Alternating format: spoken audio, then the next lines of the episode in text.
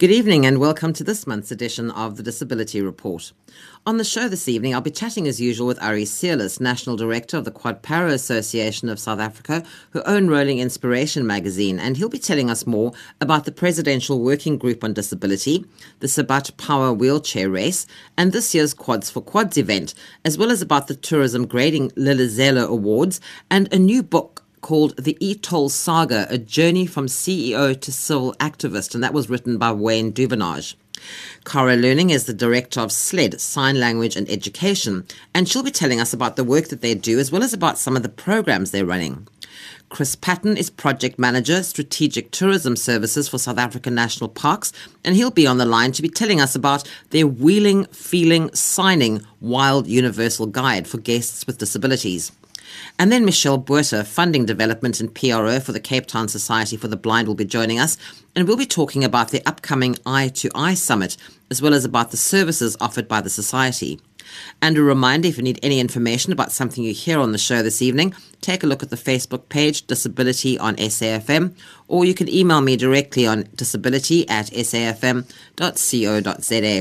Well, that's the lineup for this evening. I do hope you'll stay with me and enjoy the show here on SAFM. The Disability Report with Karen Key. Well, as usual, we start the show chatting with Ari Seirlis. He's the National Director of the Quad Para Association of South Africa. And this month, he'll be telling us about the Presidential Working Group on Disability, the Sabat Power Wheelchair Race, and this year's Quads for Quads event, as well as about the Tourism Grading Lilizela Awards and a new book entitled The E-Toll Saga, A Journey from CEO to Civil Activist. Ari, good evening. Welcome back to the show. Karen, thank you. Good evening. Well, we've got a quite a lineup of things to talk about this evening. Let's talk. Start off with the Presidential Working Group on Disability. Okay, I think that the whole disability sector is uh, eager to to understand um, and when the announcement's going to be made and who the people are that will be representing disability on the Presidential Working Group, which was announced about a year ago that this would be formulated in order to try and give some compensation to the movement of disability from its own uh, ministry to Department of Social Development. Well, slowly, slowly, a number of people uh, with disabilities have been notified that they will be serving, and I don't think it'll be long. So, to almost keeping you out of your suspense, that the list of the 45 people uh, that will be serving will be made public, and the first meeting will be called. Only one meeting per annum, but um, just um, for the eager beavers, uh, announcement soon to be made. Well, at least it's something is happening now, Ari let's wait and see what the outcome of this uh, working group will be. But um, it's soon to be uh, constituted now.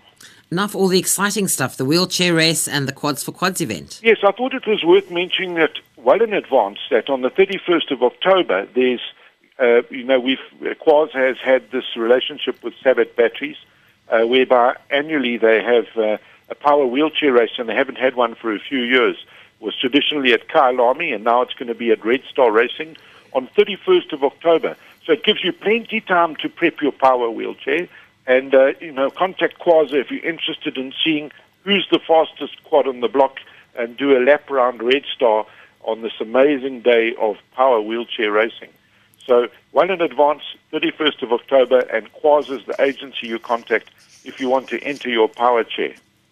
And quads for quads, are you always an active participant? Yes, you know, I might be getting a bit old uh, and not oh, as resilient as I have been, but this is an annual event now uh, happening end of September, beginning of October, where 600 off-road motorcyclists, and then within that group also included always about a dozen quadriplegics and paraplegics on their adapted off-road bikes, uh, will ride uh, from Johannesburg to Durban and also then from Durban to Johannesburg to raise money for QASA.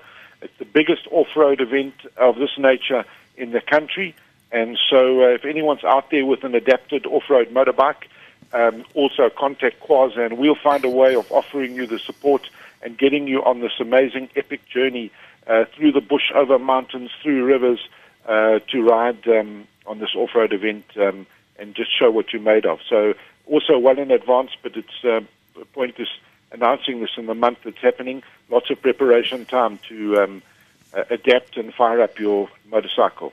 I'm sure everybody knows by now about Quads for Quads, but for those who possibly aren't that sure, just tell them where it goes from and to. It's, it's a back and forth race, oh, isn't it? And amazing. It starts at Carnival City, and the first night you get to Standerton, which is 200 kilometers, and all off road. And then from Standerton to Newcastle, down Majuba Pass, through some tunnels, along some railway tracks. Uh, from Newcastle, it goes to Weenen through some amazing rural areas uh, and the mountain ranges there, and then from Weenen through the valleys of a thousand hill all the way to Ballito. And so it's about 250 kilometers a day, a thousand kilometers of off-road in four days. You really need stamina. Um, you need to um, put aside the luxuries, um, but uh, most importantly, you're doing it for a great cause. And is one of Quas's biggest fundraising events? Yes, it's um, it's nice cash in the bank, so uh, it allows us unrestricted funding you know, to be able to run the, the organization's operational costs. And I think all NGOs should have a combination, well, good ratio between having formal fund, funded programs through the corporate sector, which they like to brand, and, and these are restricted funds that have uh, reporting obligations, to also having your own events and campaigns which allow you unrestricted use of the funding, you know, and that creates sustainability in an NGO. And now the Tourism Grading Lilizela Awards. Tell me about that. Yes, I think it's worth telling the public that um, the Tourism Grading Council have their annual awards, now called the, the Lilizela Awards, and it you know tells you who's the best five-star, four-star, three-star, etc. hotel. Um, but included in or, or, establishment or guest lodge or B&B or experience, but included in the Lilizela Awards now for the third year is universal access, and I think it's very useful that we have now been acknowledged. It's integrated into the award system and um, universal access is judged not only on the physical environment um, that's provided by the establishment that enters, but also the experience, you know, how sensitized are the staff within these establishments, or whether they be tourism attractions, let's say the Kimberley Big Hole, or an experience in the game park, or whether it be uShaka.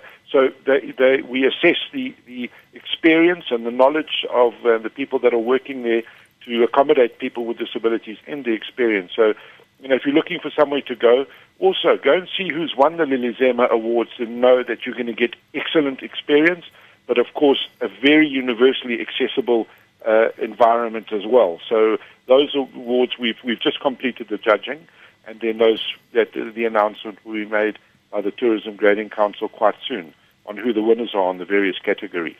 Now, I'm sure most people who've been following the E-Toll saga have heard the name Wayne Duvenage um, over the years and months that have been going past, but he's now come out with a book, The E-Toll Saga A Journey from CEO to Civil Activist. Yes, thanks for, for slotting that in at the end of my opportunity to talk. That tomorrow at Exclusive Books, they'll be launching the E-Toll Saga, which is the whole story from the beginning to now. It's not the end yet, but um, it's the cloak and dagger stuff the stuff you never read about in the media, and also facts about this, um, the e-tolls, and, and what you didn't know, and what maybe newspapers were, were a little bit nervous to print, um, you know, for their own sustainability. So it's well, it's a great read. It's an awesome book, and it acknowledges the work of the disability sector as well in their stand against e-tolls. So you'll get to read a lot about um, involvement and um, our viewpoint and some of the stuff that went on in, in the back rooms and the passageways um, at various meetings. Um, a wonderful read, and I have no doubt that this book will also be used in case studies because it's very factual and it says it as it should be said. Now, I've seen that it's available through Amazon as a Kindle book. Is it available in soft cover, hardcover as well, or just as a uh, Kindle? Okay, I'm not sure about that, but um, you know, uh, a, a prominent bookstore, um, if you allow me to say, exclusive books yes. will have it on their shelves, and right. others. Okay. Then, of course, you'll be able to download it as an as a Kindle as well, yeah, and and Kindle. But um, you know, if you've taken, it, you don't have to be a person with a disability. Go, go and read the mm. E-Toll saga because it it tells you some essential things, and it gives you civil courage to realize what's happened here is wrong. You know, the consultation process never happened, and we as South Africans, uh, my personal view is we just don't we don't have to accept stuff that was imposed upon us. You know, if you know the facts now, it must give you some bravery to say, no, I'm not going to accept that. We're still going to challenge why there should be these gantries over the freeways.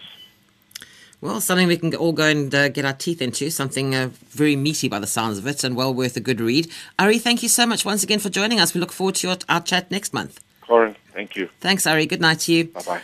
Ari Seirlis is the National Director of the Quad Para Association of South Africa, who own Rolling Inspiration magazine. If you're wanting to get your own copy of Rolling Inspiration, they're available at Pick n Pay pharmacies as well as being sold by subscription. You can also find them on the web on rollinginspiration.co.za. And if you need any information from the Quad Para Association, you can call them on 0860 Rolling or take a look at their website www.qasa.co.za and QASA is Q A S A so qasa.co.za Nelson Mandela fought hard for equal rights for all. Honor him by respecting the rights of others on Mandela Day and beyond. SAFM, the power to make a difference, is in all of us.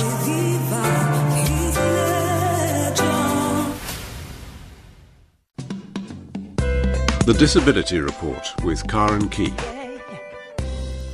SLED, or Sign Language Education and Development's vision, is to see all of South Africa's deaf children achieving their full potential. Their main objective is to facilitate the deaf child's equal and democratic right to literacy and learning through the promotion of South African Sign Language. And joining me now in our Cape Town studio is Cara Loening, Director of SLED. Cara, good evening. Welcome to the show. Thank you, Karen. So let's talk about SLED. How long have you been in operation? Uh, we've been running for since 2001. That's when we founded the organization. Yeah. And what is the status of sign language in South Africa? Well, we've got exciting news now that sign language has become a subject in schools for the deaf for the first time. They're rolling it out this year. Um, it still comes with lots of uh, teething problems, but it's very exciting that this has finally happened. One wonders why it's taken so long.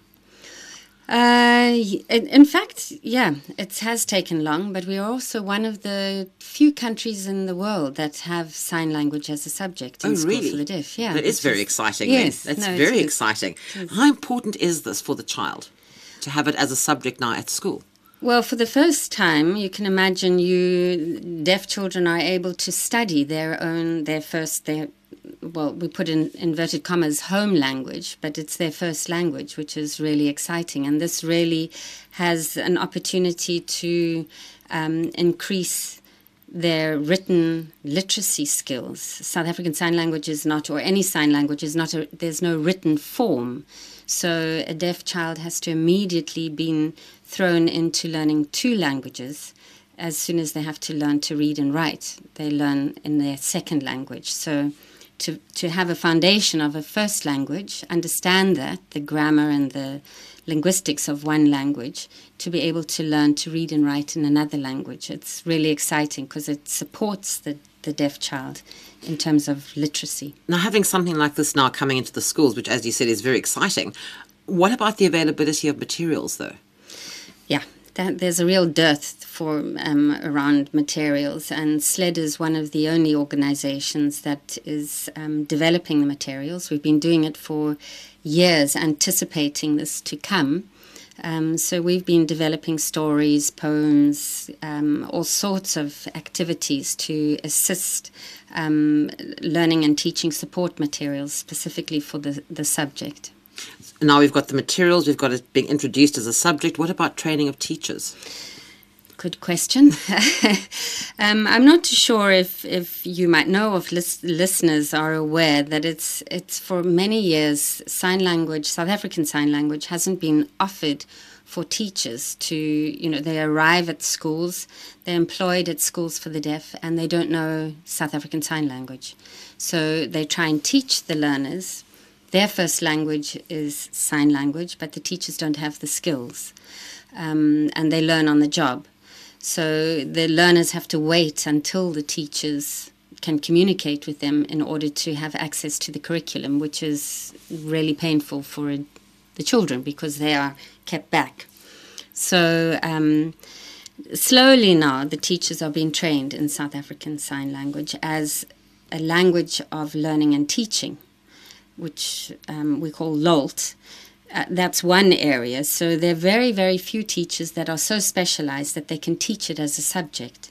Um, so that that's the kind of rollout, slow process of, of what has to still take place. And you're involved with that as well. Yeah, SLED is involved in training teachers in South African Sign Language, how to use it as a, a as a LOLT, and also to teach it as a subject. I always wonder about children that use South African Sign Language, about the families, about the parents and the siblings. Mm. Do you offer workshops possibly for them to come and learn how to communicate with their own child? Yeah, it's it's a very difficult situation because children, ninety plus minus ninety four percent of deaf children are born into hearing families, so the language that they're born into is not accessible to them, um, and unfortunately, parents are not able or don't have the financial backing to be able to go and just learn South African Sign Language, which is the language of their child. Um, and unfortunately, we are not able to, we don't have the funds to be able to offer that freely to parents, uh, which we would love to do. Um, and we often request that um, people sponsor us, sp- sponsor a parent to learn the language. Um, in Scandinavian countries, obviously, this is all offered freely. So as mm. soon as there's a deaf child born to the family, they immediately are immersed in this this beautiful language, and it becomes the language and culture, second language and culture of the family. Unfortunately, that's still a long way off for South African families. But there is the opportunity, though, to learn it. You, I do offer people the opportunity. We offer, yes, most certainly. We offer sign language classes, um, workshops, and we welcome parents, specifically parents or caregivers. Now, you are based in Cape Town. Does your reach stretch further than just here in the Western Cape? We have an office in the Western Cape and in Johannesburg, so that's Cape Town, Johannesburg, and we offer training in both in both cities. Now, I was looking through your website, and one of the things that really fascinated me was the fact that you're also working on a project where you are recording oral history. Yes, it's one of my personal passions. Is really to record um, the elderly deaf I think we have an amazing history, and it's a history that's slowly being lost with the the the older generation of the deaf. They have many stories to tell, and sign language isn't a written form, so you have to. We really have to record those stories before we don't have these elderly, uh, that generation any longer, and these valuable stories that they have to tell, and that's something that. Um, we're still trying to generate funding. As you can imagine, recording and creating um, production costs are really high and traveling costs. So that is something that we are slowly um, doing at the moment, but it's something that we need to hurry up and do. But something like sign language, you would think that businesses and uh, people out there, you know, in the hospitality industry, for example, we've got visitors coming in all the time, that they would possibly be wanting to employ somebody like SLED to come in and train some of their staff so that they can communicate with their guests or with other staff members. Do you have any of that? We do run a, an accredited sign language course. Um, it's it's a it's like any other language. So if you want to learn isiXhosa or French or Russian or something, it's as complicated as that. So one would have to have an intense training. Um, but we do offer accredited level four, level five um, sign language courses, and yeah, that that happens annually, um, and it's it's open to the public to anybody who would. We also do uh, customized training. So, yeah. How long is a course? If people are listening and thinking, I wouldn't mind doing that. It depends. We can we do an introduction course, which is a crash course. You're completely immersed in the silent world of the deaf, learning South African Sign Language, and that would be a three-day um, crash course where it's a full day where you you don't speak. You are thrown into learning South African Sign Language. Um, or it's over a 21 week period where it's once a week that you're learning and then you you integrating it while you're learning. We have dvds to assist you doing your homework etc so it depends what what kind of course. We can also just do a, a one day awareness uh, course giving you a bit of vocabulary of just greetings and things like that. Now, we keep saying South African Sign Language. People are yes. wondering, well, isn't sign language just sign language? It's very different depending on where you go in the world. Yeah. How different is our sign language to the rest of the world? It's uh, everybody says, um, you know, the most common thing is, but I thought it was universal. And, oh, shame, why isn't it universal? Mm. And we say, well, you know, why isn't any language? Why don't we have one language in the world? Um, it it really is a language that belongs to the culture and, and the country. So, neighboring countries like a Zimbabwean young woman came into our office who was deaf, and her sign language is very different from South African Sign Language. And it's not related to any spoken language. So we would have British Sign Language and South African Sign Language completely different, or American Sign Language.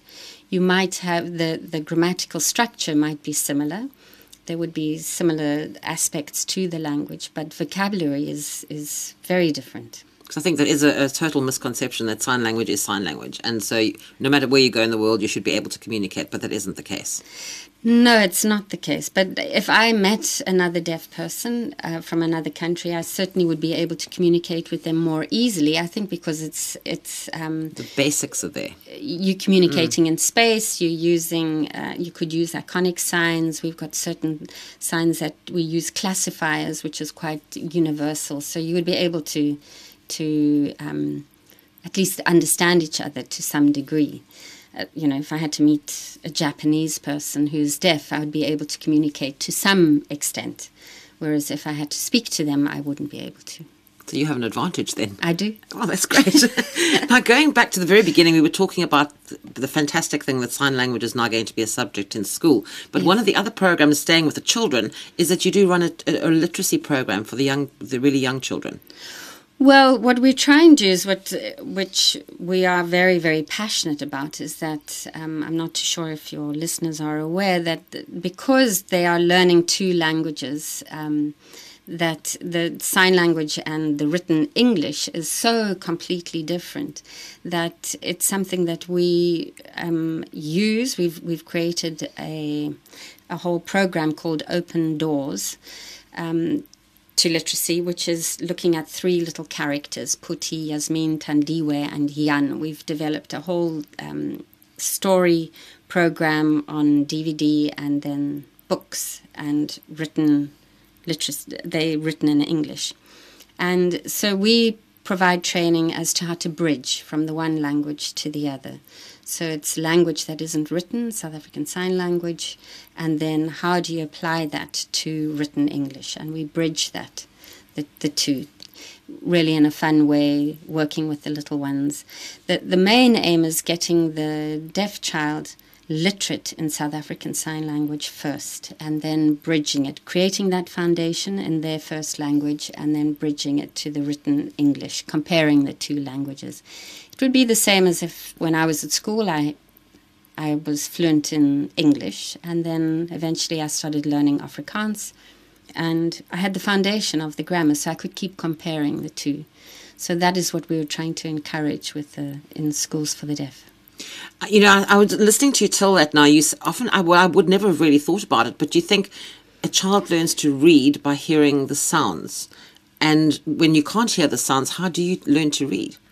So yeah, so often the children are, are taught phonetically. Mm. So that isn't something that is done with the deaf. No. Obviously, it's not. That's we taught about the cat that sat on the mat. Yes. And with regards to the deaf, it's a completely different thing. It's a, it's you're using it more as a visual. They deaf children, deaf people learn through the eyes, not through the ears. And that's something that hearing people, hearing teachers really battle with, that mm. it's everything that they learn is through the eyes, not through the ears. So most certainly you can't learn phonetically. Mm, it's a very different concept, and you, you don't really get your head around and think about these things yeah. until you said it now. And I'm thinking, gosh, yes, that is quite different. Very don't different. really realize that. Yeah. How can the general public help you? Cara? Because I'm sure you must need a lot of assistance. Well, as um, I heard Ari speaking about this as well, yes. it's obviously as an NGO, it, funding is mm. always the, the issue. And for us to not be tied up with, uh, we don't get funding from government in any way, we provide service. Um, we do get funding from the National Arts Council and Lottery, but that is always something, you know, we are always needing funding. So people who would like to do give us donations, we are a public uh, PBO, so there is tax exemption from any funds that come in, and. Um, you know, you can do a monthly debit order or you can sponsor a parent to, to learn South African Sign Language to communicate with their own child. Or you could sponsor maybe a, a, a story or a poem that we are developing Um, that sort There's of lots thing. of ways So that people there, can there are get many involved. ways, yes. And I'm sure they can have a look at the website. It's sled.org.za, and there's all these options are on there, and they can have a look and see what maybe you know something that appeals to them, and they can get involved and help. Yes, sure. And also on our Facebook, we constantly have information and news up there on our Facebook. So please. And what is your like us. Facebook? It's also Sled. Sled. Okay, Sled, so yeah. they can find you. Most certainly. Have a look. at People always carrying their phones around. There's something else for you to go and have a look at now. Cara, I've learned so much from you tonight. Thank you so much for joining me. It's been fascinating chatting with you. Thank you so much, Karen. And I hope some people are going to sort of go and have a look at the website and the Facebook page and get involved. It's something really worthwhile. And it's one of those feel good things, you know, when you get involved in something like this, know that you're getting involved in a really good organization that's doing really great work. And it's the very exciting news now that it's going to be in schools. I can't wait for that. I think that's marvelous. I was just, just very briefly, when my son was tra- training to be a teacher, he, one of his uh, little things that he had to go and do, one of his um, teaching training things was at a school for, for the deaf. Oh, and he was fascinated and he picked up quite a bit in the two weeks that he was there. And he said it was remarkable. I don't know whether he's kept it up, but he was quite excited by the fact that he was learning um, to be able to communicate with the children. He thought it was wonderful. another language. So, I, I- yes. you know, from our side, we always say that to to have a deaf child born into the family or in, or is not. We don't see it as a disaster or a shame or a disability. It's the most wonderful culture and language that is is brought into the world, and it's our in, one of our indigenous languages, and we need to embrace it. Well, what a wonderful way to end this. But, uh, Cara, thank you so much for your time this evening. Thank you, thank you, Karen, for the opportunity. Cara Loening is the director of SLED, that's the Sign Language Education and Development. And for more information, there's a website, it's sled.org.za, or you can have a look at the Facebook page. Just look for SLED.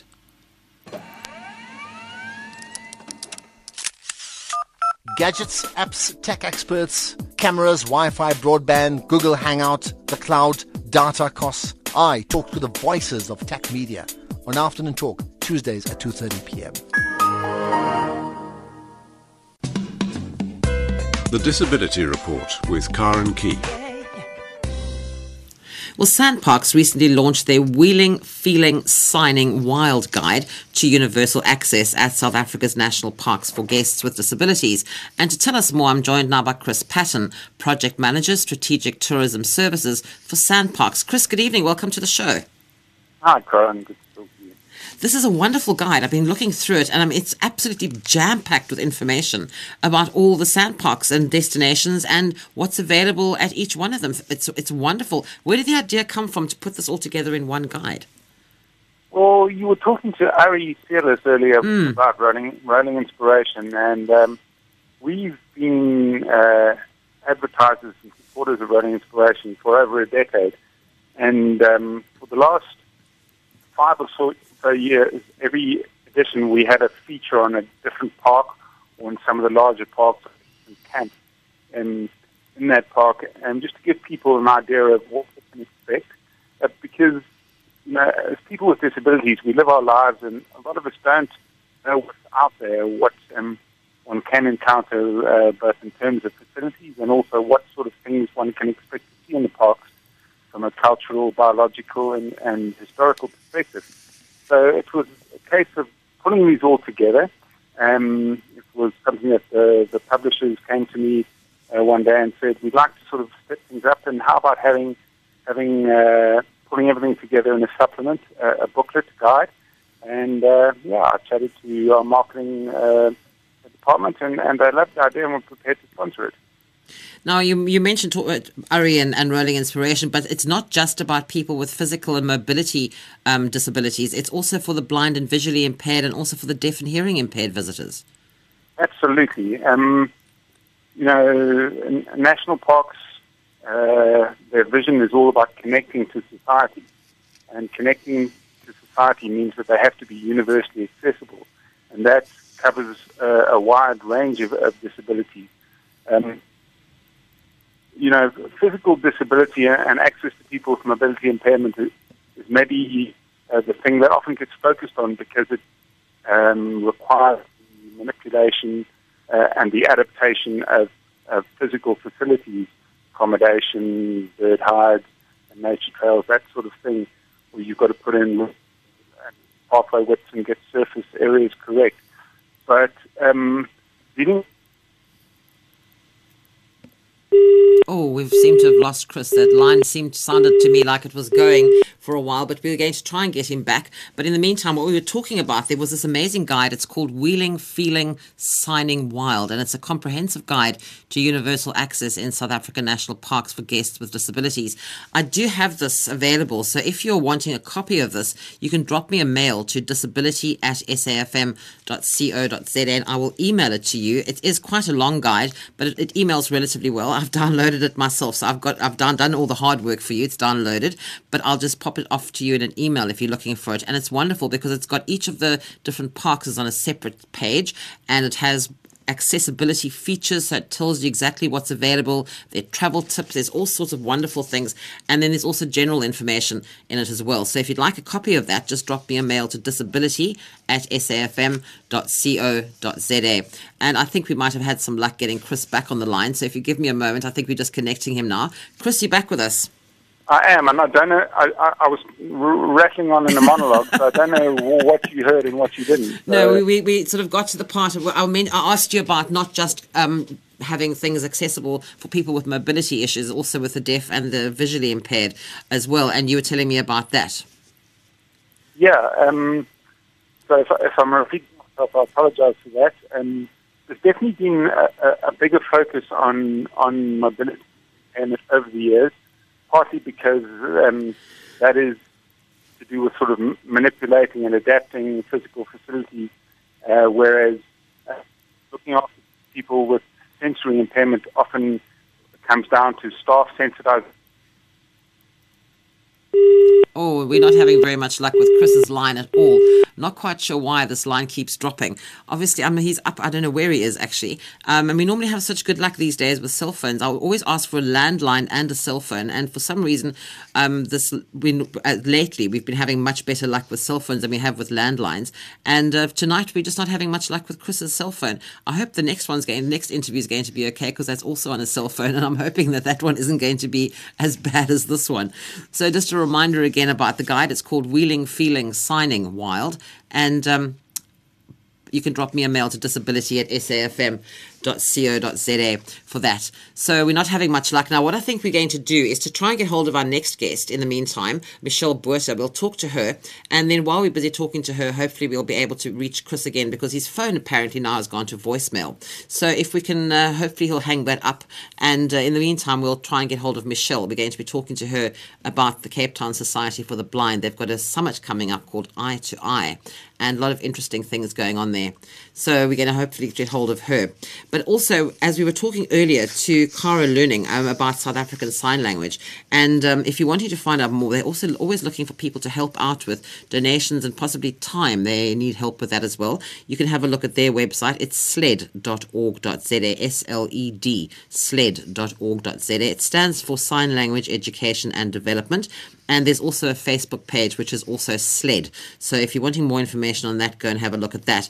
And when I was talking to Ari, just a reminder, he was talking about this new book, which he says it's not just for people who are possibly were involved or had anything to do with the e-toll saga. He says it's a very meaty, interesting book to have a look at. It's called The E-Toll Saga A Journey from CEO to Civil Activist, and it's by Wayne Duvenage. It is available, he says, at exclusive books also it's available as a kindle book one of those on uh, ebooks um, via amazon so have a look at that right the cape town society for the blind was founded in 1929 and it's a registered non-profit organization committed to empowering blind and visually impaired people to become independent and active citizens to tell us more i'm joined now by michelle botha funding development and pro for the society michelle good evening welcome to the show Hi there. Right, so the Cape Town Society for the Blind. Tell me a little bit about the work that you do there. Right. So at um, the Cape Town Society for the Blind, or CTSB as we call it for short, um, we're in the business of empowering people to become economically independent. Um, and so what we do is offer a variety of skills training and development for blind and visually impaired people. We also support 40 entrepreneurs at our premises who are in the business of weaving cane and material products. And then we also offer a variety of other supports, mobility training, um, skills of daily living training. We want to basically make sure that everyone who walks through our doors is fully equipped to um, live independently, to um, travel independently, and to, to become economically independent as well, so that they can support themselves and live full and independent lives. Now, you've got something coming up uh, called the Eye to Eye. Tell me a little bit about yes. that. Yes. So on uh, Thursday, this coming Thursday, the 9th of July, we have um, summit coming up, which we're calling Eye to Eye, and it's it's a morning event, and we're running a, a discussion, an open panel discussion. We've got a panel of um, six amazing people with visual impairment, professional people from various walks of life and from various fields. And um, they've, they've availed themselves to come along and to answer questions um, posed to them by from the floor.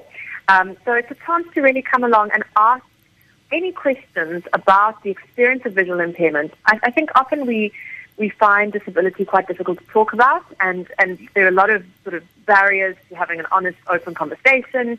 You're never really sure how to ask things and what the correct way of going about having a conversation about these kind of difficult things is. And so, what we really wanted to do is make an open space for people to come along and and ask the questions that they that they're interested to know the answers to in a way in a safe space, in a space where where nothing's really off limits and where our panel are going to be open to to answering and to having an interesting conversation. So we're hoping it's going to be quite lively, quite energetic, and yeah, quite a fun morning. So it's it's actually great. I mean, it's open to the public, Michelle.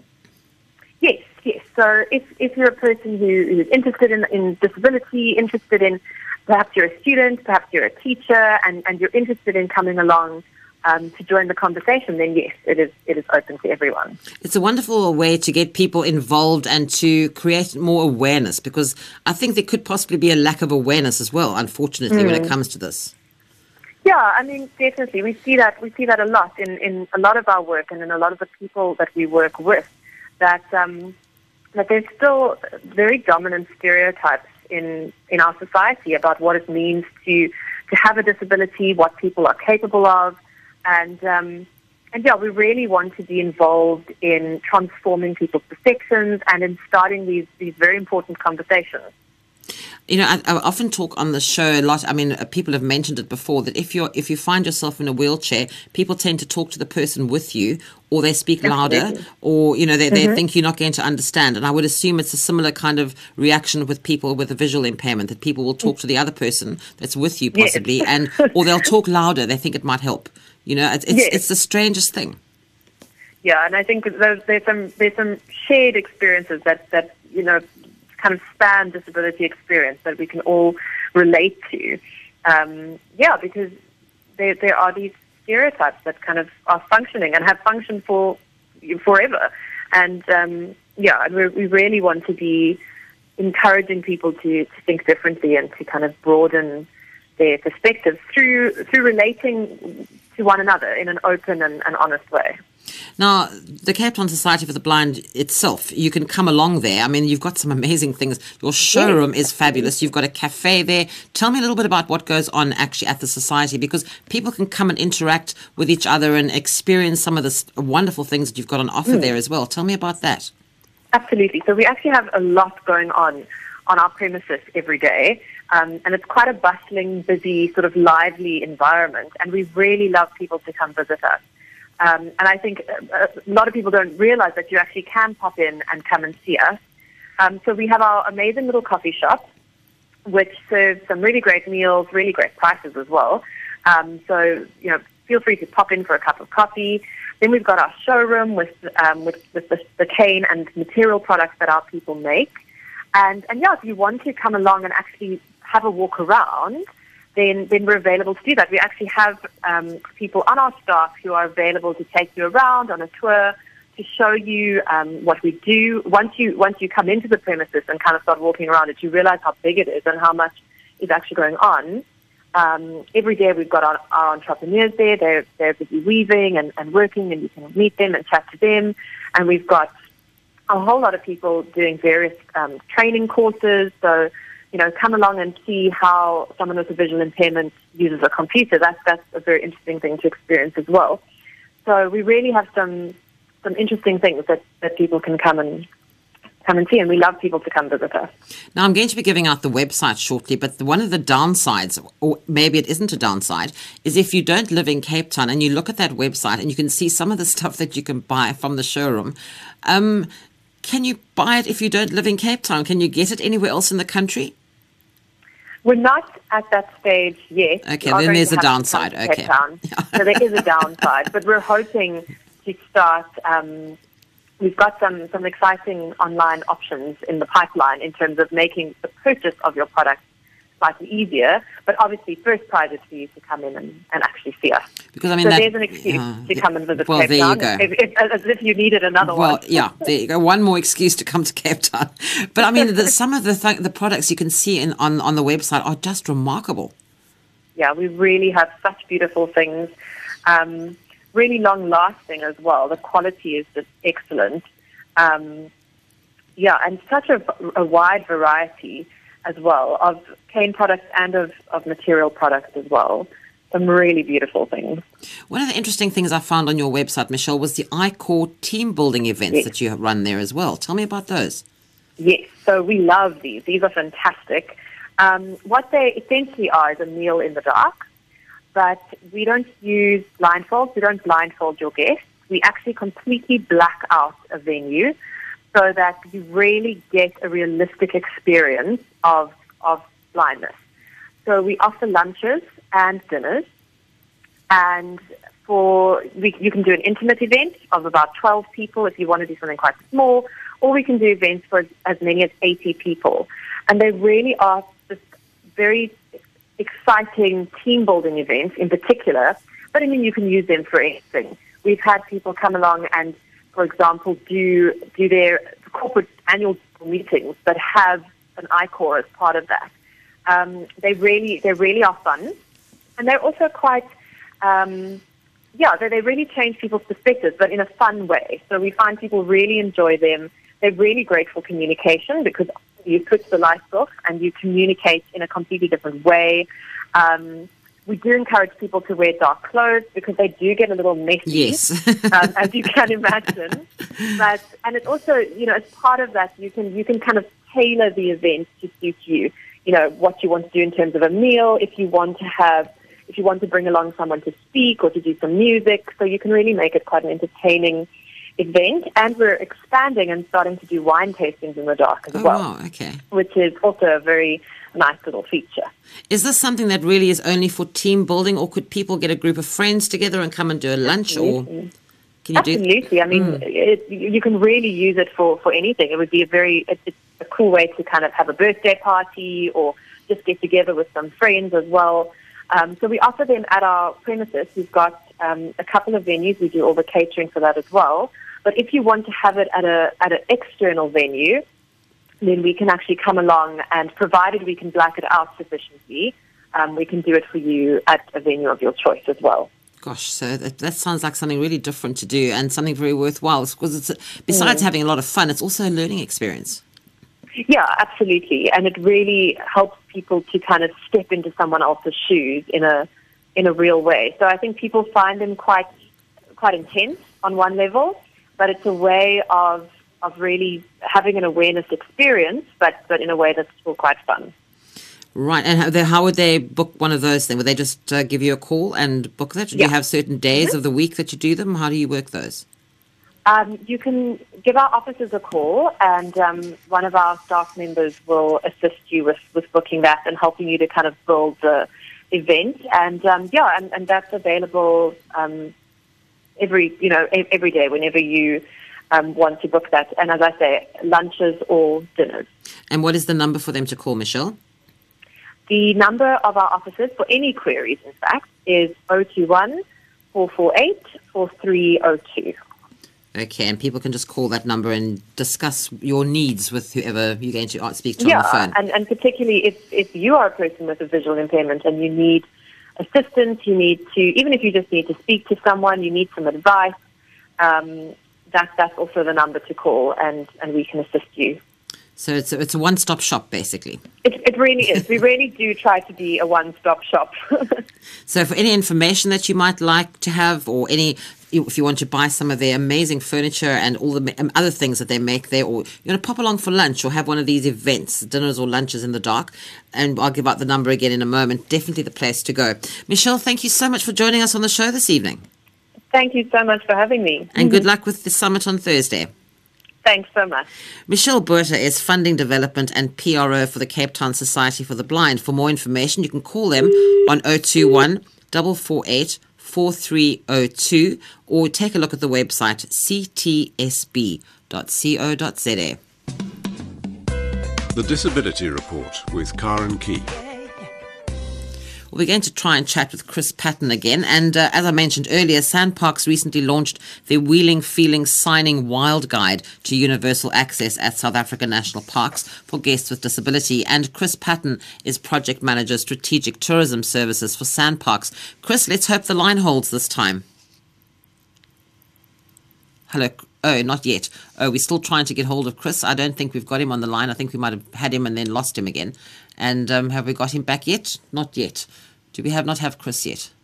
Okay, we're still trying to get him. As I mentioned earlier, I'm going to tell you, probably tell me I'm repeating myself, but just so that you don't forget.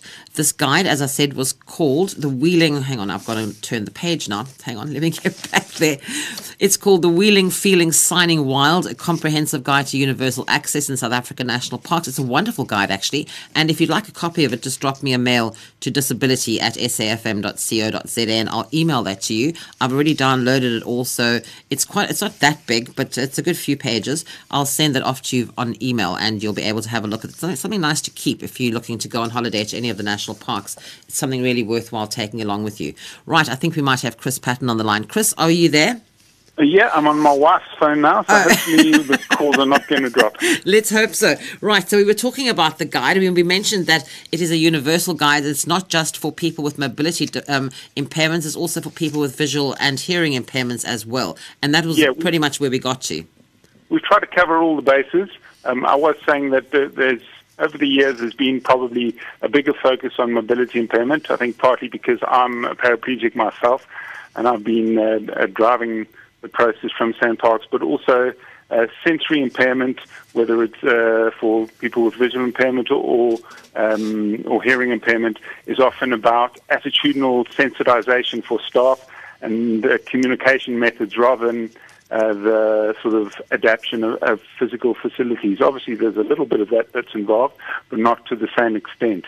Um, so there's definitely been a greater focus on on uh, mobility impairment, but uh, we're trying. We're looking at things like uh, tactile exhibits in the park, uh, audio description, as, ways of communicating, um, oral emergencies, that sort of thing. So, uh, yeah, there's definitely been been a focus on, on other types of disability.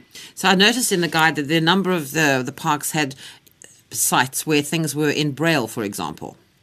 Uh, there's one or two. It's, it's, something that that needs to expand, but I'm sure you know um, in your contact with the sort of with the uh, blind uh, se- sector is that uh, quite a small percentage of uh, blind people can actually read read braille. Mm. So it's fan- it's fantastic facility, but something like audio description actually reaches mm. a lot uh, a larger number of people, and, and not only people with with uh, with visual disabilities. Um, so th- that's something that that we're looking at, but um, um, just features like um, uh, I think of the the uh, Skukuza Indigenous Nursery. There's a lot of uh, scent um, yes, that's wonderful. That, people can have, uh, uh, plus tactile stuff in terms of feeling the different textures of trees and plants uh, that are, that are there. So yeah, there's a lot of stuff that can do, and hopefully uh, one other thing that's perhaps worth mentioning is that in terms of the organization's responsible tourism strategy. Um, We've got a set of protocol and guidelines um, on universal access. So while all the parks have some form of, of accessibility within them, there's an increasing pressure within the organization to to improve and, and look for, for increasing ways to to make the parks able to connect with all people, um, regardless of their physical, sensory, or intellectual uh, capabilities. The way that the guide has been laid out is, is really great because it, you've got all the different parks, but each park has then got a, a, description of what you can see and do there. But it also has this little, I love things with boxes, and this is called accessibility features, and it tells you exactly what is available at each of the parks, so people know exactly what's there. Yes. And um, I don't know uh, what, when we got cut off the first time, I don't know if you, you uh, told the audience. Uh, that they can get it either in, in uh, form for their computer or in hard copy form or in uh, uh, for their smartphones, downloading it onto their app. And they can uh, get that either from our uh, our website, uh, that's www.sanparks.org, or also, I believe, on the Rolling Inspiration and the Word for Word Media websites. Um, yeah, so there's a few few ways they can get hold of the guide. And I've also told them if they really want to be very lazy about the whole thing, they can just email me and I'll just drop them a mail because I've downloaded it myself. So I've got it. And if uh, they want me just to send it to them, I'm quite happy to do that via email, but they can also do it themselves via the app. Perfect. Yeah, no, that's quite right. That's wonderful. Okay, so let's just go through some of these. I mean, some of the places, because I'm not sure if people realize quite how many parks there are that they could visit. There's, I mean, there's actually a load of parks. Yeah, and, and these, it's maybe important to distinguish, these are only the national parks. Yes. Um, there's also a number of provincial, municipal, and, and privately run parks um, that don't fall under the, uh, the sort of uh, control or management of, of SANParks. So um, a number of these have looked at various access initiatives, but un- unfortunately, I can't sort of speak for them, On and they're not covered sure. in, in the guide.